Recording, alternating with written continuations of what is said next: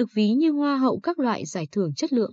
Nhưng đến nay, doanh nghiệp Bình Định vẫn chưa thực sự quan tâm đến giải thưởng chất lượng quốc gia. Dù đây là công cụ tốt để doanh nghiệp nâng cao năng lực cạnh tranh, nâng tầm uy tín, là giải thường niên nhằm tôn vinh doanh nghiệp đạt thành tích xuất sắc về chất lượng trong quá trình sản xuất, kinh doanh và dịch vụ. Đến nay, giải thưởng chất lượng quốc gia được tổ chức và trao giải đến lần thứ 25, trong đó các doanh nghiệp của Bình Định góp mặt 19 lần với tổng cộng 4 doanh nghiệp đạt giải, rất ít nếu so sánh với số lượng gần 8.000 doanh nghiệp đang hoạt động.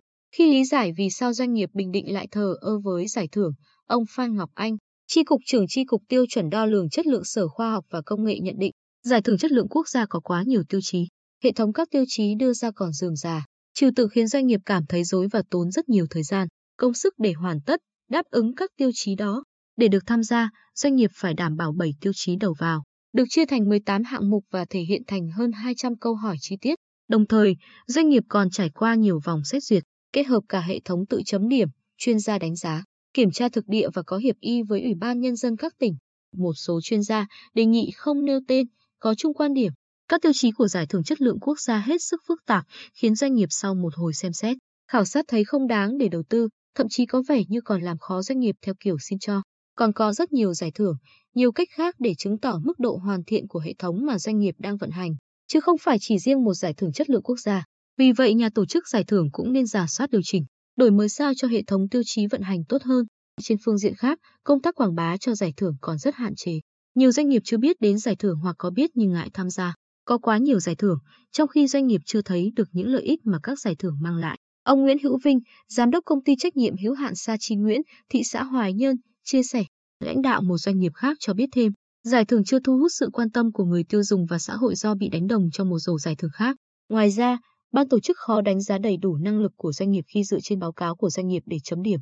Việc có quá ít doanh nghiệp bình định đăng ký tham gia cũng như đáp ứng các tiêu chí của giải thưởng phần nào.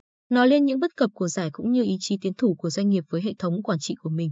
Nếu được tổ chức tốt thì lợi ích của giải thưởng chất lượng quốc gia mang lại là điều khó phủ nhận. Giải thưởng là một chuẩn mực để người tiêu dùng đánh giá về chất lượng sản phẩm. Từ đó, giúp công ty tuyên truyền, quảng bá sản phẩm, thương hiệu của mình.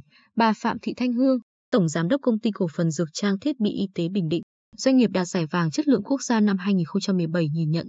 Tương tự ông Trần Mạnh Hùng, Giám đốc Công ty Cổ phần Gạch Tuyên Bình Định, doanh nghiệp 4 năm liền đạt giải thưởng chất lượng quốc gia chia sẻ. Không chỉ đơn thuần nói về chất lượng sản phẩm cụ thể, giải thưởng đánh giá cả một hệ thống quản trị doanh nghiệp. Để ứng các tiêu chí của giải thưởng, doanh nghiệp phải giả soát, tinh chỉnh toàn diện hệ thống quản trị của mình.